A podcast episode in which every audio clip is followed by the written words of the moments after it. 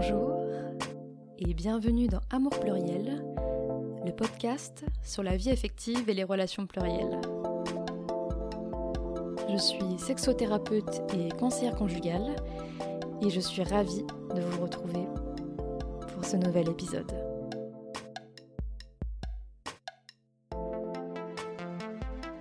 Si vous avez besoin d'être accompagné dans votre vie affective, vous pouvez me contacter sur mon site internet amourpluriel.com. Alors je suis euh, actuellement en couple, ou en tout cas dans une relation amoureuse avec un homme. Et euh, on n'a tout simplement pas le temps en fait d'avoir d'autres relations. Euh, lui, lui, il était dans une autre relation aussi qui, qui est en pause en ce moment. Et donc c'est là où on en est. Pour l'instant, on est théoriquement un couple polyamoureux et en pratique, on est monogame euh, finalement. Donc je me souviens euh, de d'une anecdote un petit peu euh, drôle avec toi.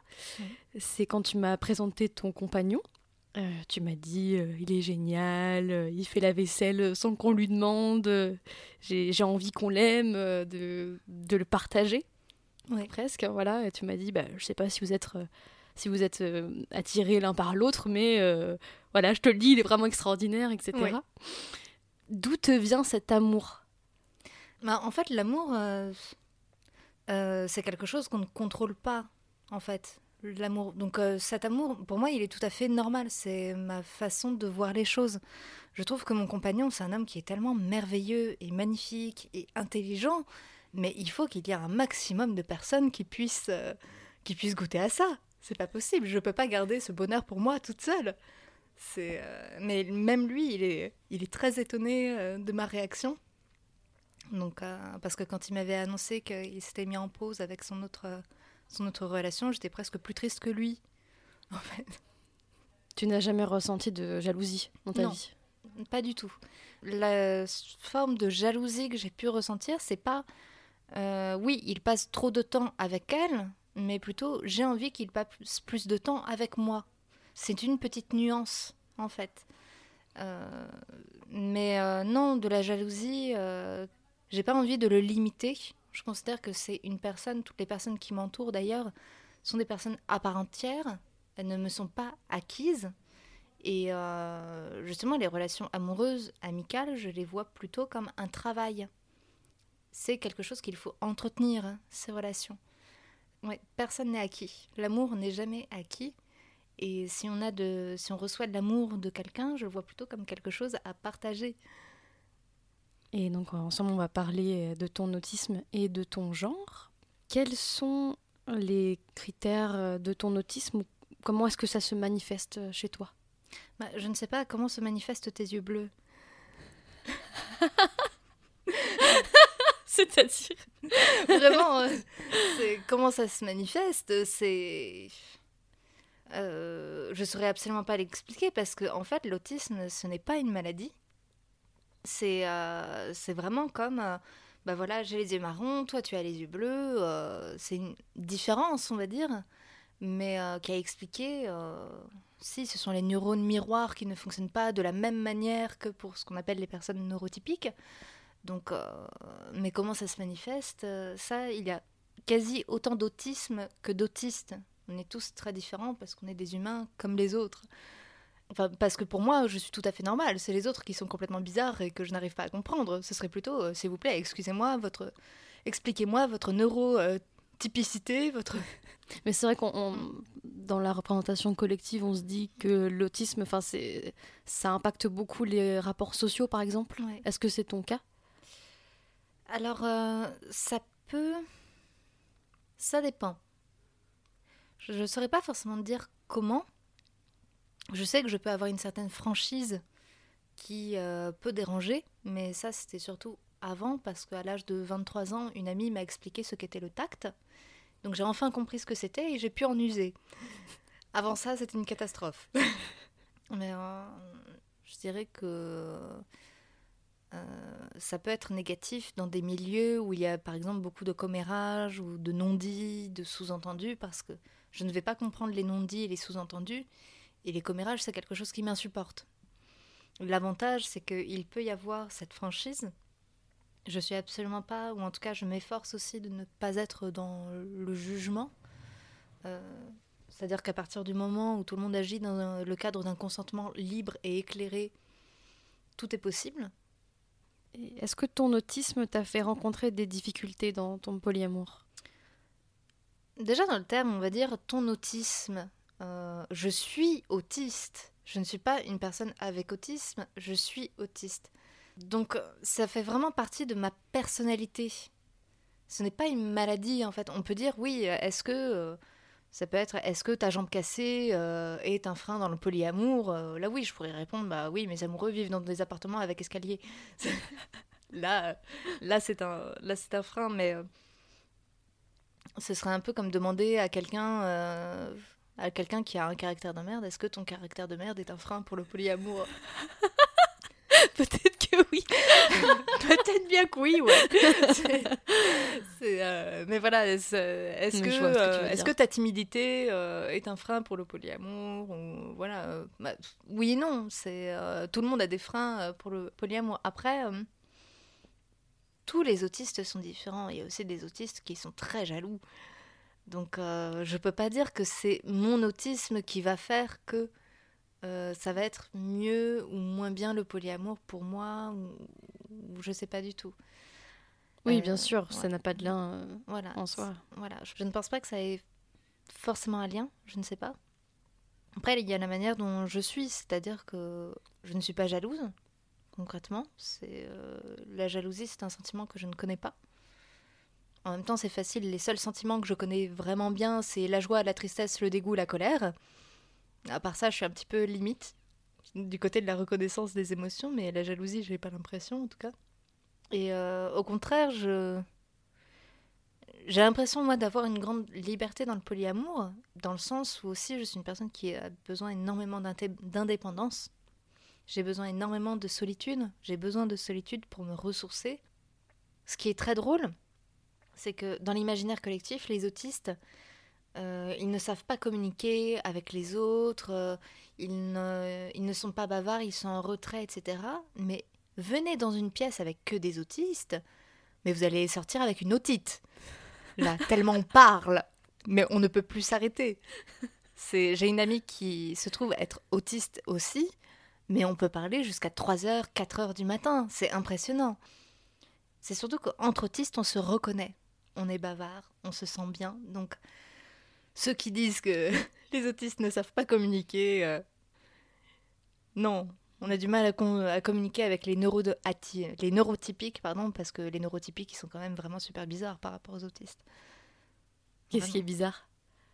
Déjà, euh, ils parlent que en sous-entendu, en non-dit, etc. Mais en ne disant pas les choses, évidemment qu'on vous comprend pas. Faut communiquer un petit peu.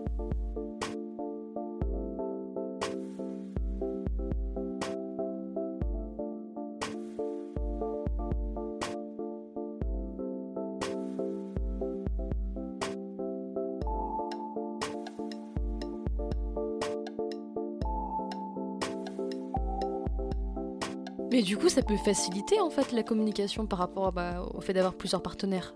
Oui, bah déjà le fait que je ne comprenne pas les non-dits et les sous-entendus, ça fait que euh, je vais vraiment être franche. La plupart des neurotypiques, comme ils comprennent ou pensent comprendre les non-dits et les sous-entendus, ils vont pas forcément poser la question, enfin poser des questions.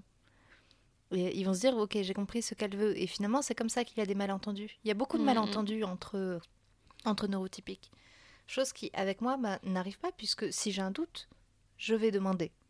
En fait, je vais poser la question euh, est-ce que vous êtes sûr de ça? Est-ce que ça vous plaît? Est-ce que vous voulez plutôt comme ça? Etc. etc.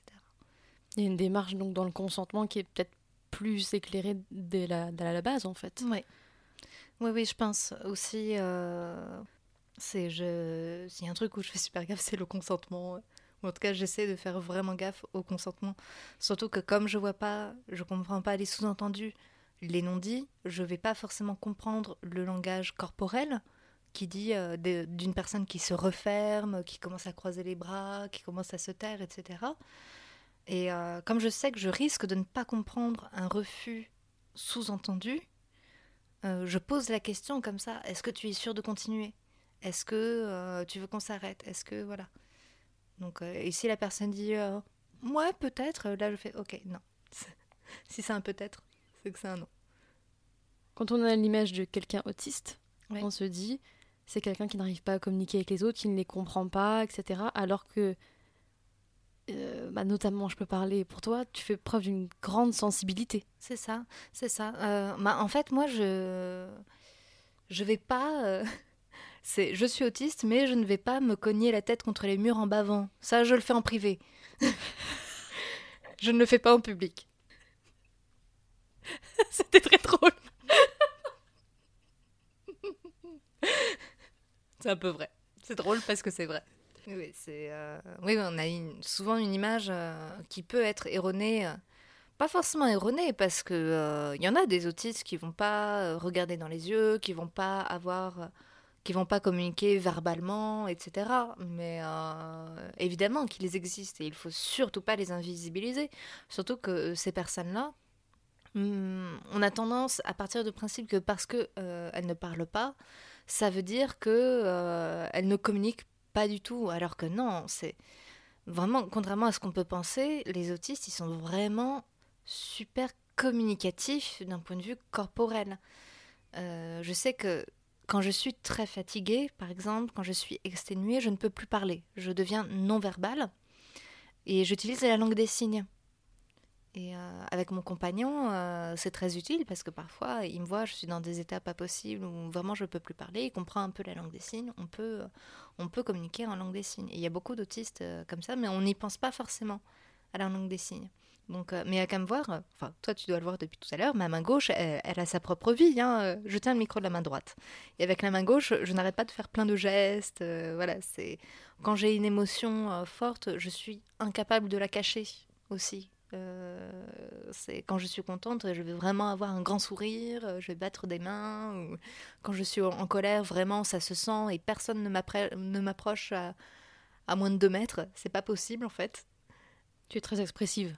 Je suis très expressive et puis euh, après on m'a déjà dit ah bon tu es autiste mais tu me regardes dans les yeux et non je regarde entre tes deux yeux. Ah, ah. je regarde ton nez. Euh, l'autisme a à voir aussi avec le fait d'être à genre. Euh, il y a beaucoup d'autistes qui sont trans, par exemple. Il y a beaucoup d'autistes qui sont à genre, qui sont trans, qui sont queer, qui sont bi, qui sont pan, qui sont gays, qui sont. Euh, il y a beaucoup. C'est vrai que c'est. J'ai pu voir beaucoup d'autistes qui. qui se posent beaucoup de questions sur leur genre. Et il se trouve que, bon, je ne, je ne coupe pas et tu te définis à genre? Donc je pense que la plupart des personnes qui nous écoutent ne savent pas ce que cela signifie. Est-ce que tu peux expliquer le concept rapidement? Alors le concept, je ne peux euh, l'expliquer que pour ce qui me concerne, en fait, parce que je peux absolument pas euh, prendre la parole pour d'autres, parce que c'est vrai que le genre, c'est tellement personnel euh, il y a un aspect très personnel et aussi très militant en fait. Et il se trouve que là, je peux parler que de mon point de vue personnel et pas d'un point de vue militant aussi. Moi, je me considère comme à genre dans le sens où euh, je, ne, je ne corresponds pas au stéréotype féminin, à ce qu'on attend d'une femme, mais je ne corresponds pas non plus au stéréotype masculin, à ce qu'on attend d'un homme peut-être pour les auditeurs, euh, s'ils ne connaissent pas la différence entre sexe et genre, le sexe, c'est vraiment une caractéristique physique. C'est les chromosomes XX ou XY, c'est euh, la présence de pénis, de testicules ou de vulve, vagin, clitoris. Euh, voilà, c'est vraiment le corps, comment il est fait. Bon, on n'y peut rien, c'est fichu comme ça à la naissance. Donc, sans oublier aussi les personnes intersexes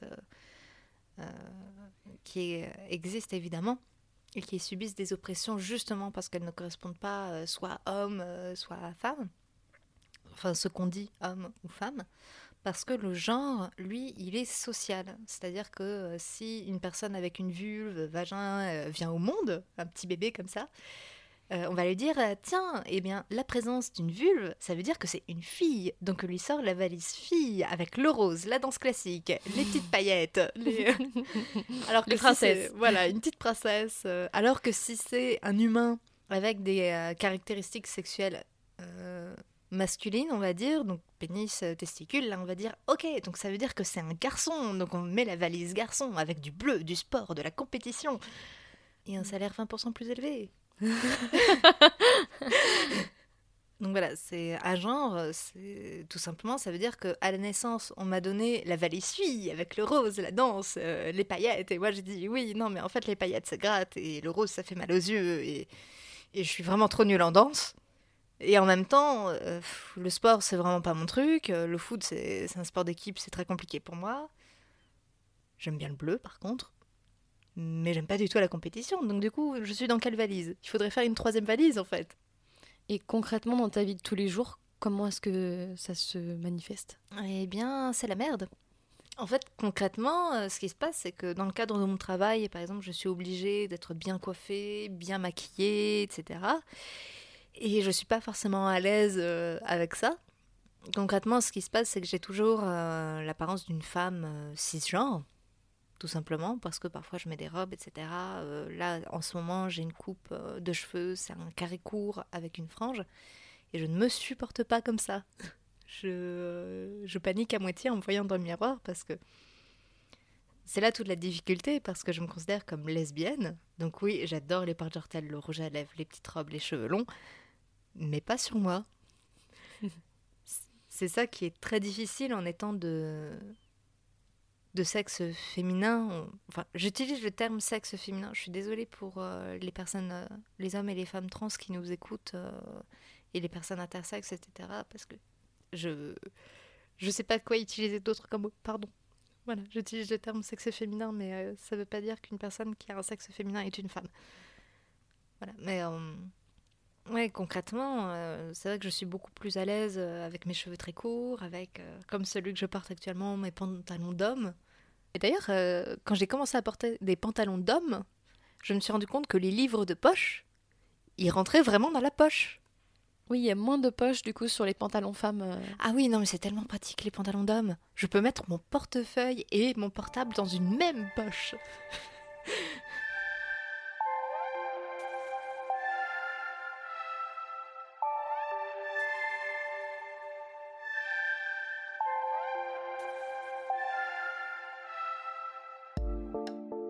Pour ma part, je, suis une femme cisgenre. Et j'avoue que ça fait seulement quelques mois en fait que j'ai commencé à me questionner sur mon genre. Je l'ai jamais, jamais remis en question parce que tout simplement, on me reconnaît femme socialement et jamais on m'a mégenrée ou quoi. Et, et, oui, en fait, c'est comme ça. Je me, quand je me suis posé la question, mais qu'est-ce qui fait que tu es femme? Je me suis dit, bah, c'est parce que les autres me reconnaissent femme et aussi à cause du sexisme, évidemment. Euh, et je dirais que c'est même le principal critère, en fait. Mm. C'est pour ça que le fait que je sois à genre, je ne sais pas du tout si c'est inné ou acquis. Euh, dans le sens où j'ai pu bien me rendre compte que être vue comme une femme, c'est vraiment la merde, concrètement, parce que j'ai subi énormément de harcèlement sexuel, dans la rue, dans les transports. Je pense que ça a été une des raisons euh, pour lesquelles je m'étais aussi coupé les cheveux très courts. Je me suis rasé le crâne en fait il y a 7 ans. J'ai adoré ça. J'avais les cheveux euh, jusqu'au sein et du jour au lendemain, je me suis retrouvée avec le crâne rasé. Il n'empêche qu'on m'emmerdait beaucoup moins dans la rue. Euh, je m'étais amusée aussi quand j'étais jeune étudiante à faire des expériences sociales avec l'habillement suivant comment j'étais habillée, comment est-ce que j'étais vue dans la rue, je me posais la question, est-ce que le harcèlement sexuel est vraiment dû euh, aux vêtements? Donc, euh, coco, pas du tout. J'ai pu m'en rendre compte, pas du tout. Et le seul moment où je me suis sentie extrêmement libre, ça a été terrible et ça a été un déclic pour moi, ça a été incroyable. C'est que avec mes cheveux courts, je m'étais habillée en homme et je m'étais fait une barbe de trois jours en fait, avec des cheveux coupés très courts, en mettant de la crème hydratante, on peut se faire une barbe de trois jours comme ça. Donc j'avais mes costards, je m'étais écrasé les seins euh, avec du gros, du gros scotch et euh, des bandages. Ne faites pas ça chez vous, ce n'est pas bien. ce n'est pas bien du tout, ne faites pas ça, ça fait très mal. Et pour la première fois dans la rue, j'étais invisible. Personne ne me regardait. Je n'étais pas du tout regardée. Personne pour me regarder les seins, pour me regarder les fesses, pour regarder euh, mes cheveux, pour regarder... Non, j'étais invisible personne pour m'invectiver. Et c'était incroyable. Je n'avais jamais vécu ça. C'était terrible et c'était génial. Tout ce qui est, on va dire, euh, les, vêtements assignés euh, au genre féminin sont beaucoup conçus en fait pour le désir masculin. Exactement. C'est vrai que je me, poserais vraiment la question parce que du coup je me dis, bah en fait, ça veut dire que être une femme, enfin correspondre vraiment le plus possible au genre féminin, c'est se confronter à, des regards, à des remarques. Et quand on va vers quelque chose d'un peu plus indifférencié, c'est presque plus sécurisant. Oui. Ah oui, beaucoup plus. Enfin, de mon expérience, en tout cas, euh, oui, beaucoup plus. Même si euh, je pouvais me prendre euh, du harcèlement dans la rue, même quand je sortais à moitié en pyjama. Donc, mais à partir du moment où on est vu comme femme, c'est c'est soit on va te dire, eh, t'es charmante dans la rue, soit on va te dire, eh, t'es moche. Alors qu'en étant euh, très masculin, euh, du coup, je n'ai pas. Euh, je suis invisible dans l'espace public. Ça, ça fait beaucoup de bien. Et d'ailleurs, encore aujourd'hui, j'ai un visage qui est relativement carré, en fait. Donc, dès que le soir tombe, avec des cheveux très courts, avec mes vêtements relativement informes, on ne peut pas savoir si je suis un homme ou une femme. Et ça fait du bien c'est très bien. Et puis même dans le miroir, je suis beaucoup plus à l'aise quand je, quand je me vois comme ça, euh, androgyne en fait. Je me dis euh, peut-être qu'à 40 ans, je ferai vraiment une transition euh, FTM. Je ne sais pas. Donc FTM, c'est féminin, enfin female to male. Voilà, c'est ça, female to male. Donc de femme à homme. Voilà, c'est les hommes trans. Et aussi, quand je me suis posé la question, qu'est-ce qui fait que je suis une femme j'ai eu tout de suite un petit peu des, euh, des injonctions en tête. Euh, par exemple, quand on nous dit euh, que voilà, quand, on a nos règles, les premières règles, c'est Ah, t'es une femme maintenant. ok, j'ai absolument pas senti de différence. Mais. Et, et, aussi, j'ai pas mal ressenti voilà, cette hétéronormativité, donc le fait de considérer l'hétérosexualité comme la norme pas mal de personnes m'ont dit mais tu verras quand tu seras avec un homme, euh, tu, tu seras vraiment femme. Et c'est un peu le même discours quand on dit quand tu veux être mère, là vraiment tu seras enfin une vraie femme, etc. Alors je dis absolument pas que... Euh, euh, comment dire, je, je, je sais qu'il y a pas mal de, de, femmes qui se retrouvent là-dedans, hein, qui se disent qu'effectivement, le moment où elles sont senties femmes, c'est en présence d'un homme. Donc c'est absolument pas ça le, le problème, quoi. Hein, c'est chacun son, son vécu mais c'est pas le mien. Oui. Du tout, du tout. Et ce n'est pas le fait que je sois une femme qui est fait que je me sente femme auprès d'un homme, quoi. Mm. Oui. Mais d'ailleurs, je, je connais assez peu de femmes qui se définissent comme femmes. Généralement, elles vont dire fille. Elles vont dire je suis une fille.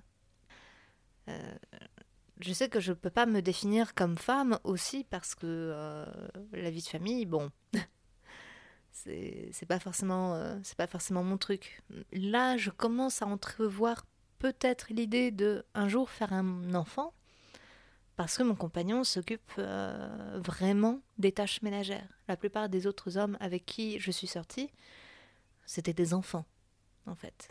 Euh, concrètement, c'était des enfants, c'était le bazar chez eux, c'était poussiéreux et ils s'attendaient à ce que ce soit moi qui nettoie leur slip troué. Donc, n'étant pas pédophile, je les ai quittés. Grand bien te fasse. Oui. Ah oui, c'est-à-dire que pour la première fois de ma vie, en fait, je sors avec un homme adulte, puisqu'il nettoie lui-même ses slips qui ne sont pas troués. Parce qu'il se les achète lui-même.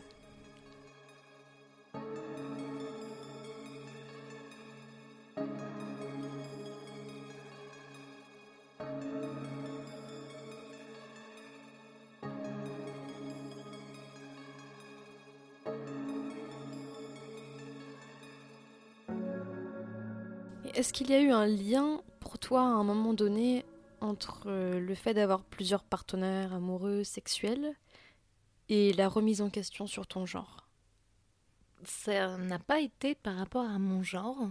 Euh, après, mon genre a permis de trier drastiquement les partenaires. Euh, puisque n'étant pas vraiment euh, très féminine, n'étant pas non plus très masculine, les seules personnes qui m'approchent, c'est des personnes qui sont quand même assez ouvertes d'esprit. Donc c'est plutôt, c'est plutôt dans ce sens-là. C'est grâce à mon genre entre guillemets, j'ai des personnes peut-être plus qui, en tout cas, sont meilleures pour moi. Pour d'autres, je ne sais pas, mais pour moi, en tout cas, qui sont, euh, qui sont meilleurs. Euh, et aussi, l'avantage, c'est que quand je sortais, euh, même avec des hommes hétéros, ils voyaient que j'étais assez ouverte d'esprit, et donc ils pouvaient s'éclater. S'ils avaient envie de mettre des robes et du rouge à lèvres, ils pouvaient. Même des hommes cisgenres hétéros pouvaient s'amuser avec les codes du genre parce qu'ils savaient que de toute façon ça n'allait pas sortir de la chambre à coucher. Mais euh, ils ont pu essayer, s'ils avaient envie, euh, eux qui, à l'extérieur, devaient être des hommes bien virils, bien euh, à montrer une bonne hétérosexualité, etc., ben, dans la chambre à coucher, ils pouvaient dire Ouais, ben, moi j'ai envie que tu me mettes un doigt dans le cul. Et c'était possible. Donc, et, il n'empêche qu'en ayant une apparence de lesbienne aussi, on en attire des mecs. Oui, c'est peu connu, mais c'est vrai. Oui. je n'ai jamais autant pécho que depuis que je suis lesbienne. autant pécho de mecs, du coup. De mecs, pas de femmes. Malheureusement, c'est toujours au point mort. Donc, euh, parce que les femmes lesbiennes euh, pensent que je suis hétéro. Et donc, oui, en fait, tu es à genre, mais tu te dis lesbienne. Oui. Pourquoi ce mot? Parce que lesbienne, c'est avant tout politique, en fait. Euh, lesbienne dans le sens où je n'ai pas besoin d'un homme pour vivre, pour me loger, pour me nourrir, pour euh, tout ce qui est l'administratif, pour ma sécurité aussi. Euh, c'est-à-dire que mon compagnon actuel, c'est pas le gâteau, c'est la cerise sur le gâteau. Le gâteau, c'est moi, en fait. Euh, je considère que je n'ai pas besoin d'être en relation avec un homme pour être complète. C'est, je pense que c'est vraiment important de se dire, ok, la femme de ma vie, c'est moi et euh, lesbienne pour l'aspect militant, dans le sens où euh, je n'ai pas envie d'être avec quelqu'un qui a une masculinité toxique. D'ailleurs, généralement, le masculin, c'est quelque chose qui ne m'attire pas du tout. Les hommes avec qui je suis sortie, les hommes cisgenres avec qui je suis sortie, c'était des hommes qui avaient euh, quelque chose, là aussi d'après les stéréotypes de la société, etc., c'était des hommes qui n'étaient pas considérés comme virils du tout. Mon compagnon actuel, euh, il a été cuistot, donc chez lui, c'est lui qui cuisine, matin, midi et soir. Euh, il fait euh, aussi le linge, il fait... cet homme, il sait parler aux femmes parce qu'un jour, je l'ai appelé. Il m'a répondu et il m'a dit, je suis désolée, je suis en train de m'occuper du linge des enfants, je t'appelle dans cinq minutes. Et ça, c'est génial. ça, c'est vraiment super. Hein. Euh, c'est-à-dire que je sais qu'il va pas me demander de jouer le rôle de sa mère. C'est un homme adulte, indépendant en fait, et, et qui n'est pas dans cette masculinité toxique de je dois absolument montrer que je suis viril. Et euh, généralement, la virilité, euh, comme la virilité, il n'y a pas de définition de la virilité. En fait, la virilité, c'est ce qui n'est pas féminin. On a une définition de qu'est-ce que doit être une femme, une femme, ça doit être douce, une femme, ça doit être maternelle, une femme, ça doit être, euh, euh, oui, dans la compassion, ça doit sourire, etc. Alors que la virilité, c'est, ok, il faut être le contraire d'une femme, donc ne pas sourire. Il faut être le contraire d'une femme, donc être dans la compétition. C'est surtout, c'est pas pour rien que les insultes envers les hommes qui, qui sont considérés comme peu virils, c'est femmelette. Hmm. C'est dire, voilà, tu n'es pas un homme, donc tu es au niveau d'une femme. C'est toujours le féminin en eux. C'est ça qui est mauvais. Exactement. Et pas le fait d'être un homme. Exactement. Donc, euh, ouais, c'est. Donc, les hommes qui me plaisent, c'est des hommes qui ne correspondent pas du tout à ces schémas-là. C'est pour ça que j'ai tendance à dire euh, quand. Euh, quand je dois me présenter, justement par rapport à, ma sexualité ou quoi, euh, je dis voilà, moi je suis lesbienne, sauf pour mon compagnon. Mais en fait, je devrais dire je suis lesbienne surtout pour mon compagnon. Parce qu'il est, euh, il est ce que j'appelle un homme lesbienne. C'est euh, un homme qui euh, n'est pas dans les schémas, même dans le côté du côté des rapports sexuels, qui n'est pas dans le schéma, oui, donc pénis, dents, vagin et éjaculation de l'homme, et le rapport est fini juste après. Non, il va utiliser ses mains, il va utiliser sa langue, il va pas du tout être dans dans cette espèce euh, d'égoïsme tout masculin auquel j'ai pu toucher du doigt plusieurs fois et que je ne veux plus jamais. Et si tu avais un message à, transmettre aujourd'hui aux personnes qui nous écoutent, qu'est-ce que tu leur dirais? Aimez-vous les uns les autres, bordel de merde? Je pense que je dirais aux personnes, parce que souvent les problèmes c'est dû à des malentendus, euh, des choses comme ça. Euh, euh, des jugements aussi, des jugements de valeur. Donc j'aurais tendance à dire aux gens, devenez un peu plus autiste. Soyez un peu plus autiste. Vous verrez, c'est un monde merveilleux. Merci Joe pour ton partage et merci à vous de nous avoir écoutés. N'hésitez pas à réagir à cette émission en m'écrivant sur les réseaux sociaux ou par mail amourplurielpodcast.gmail.com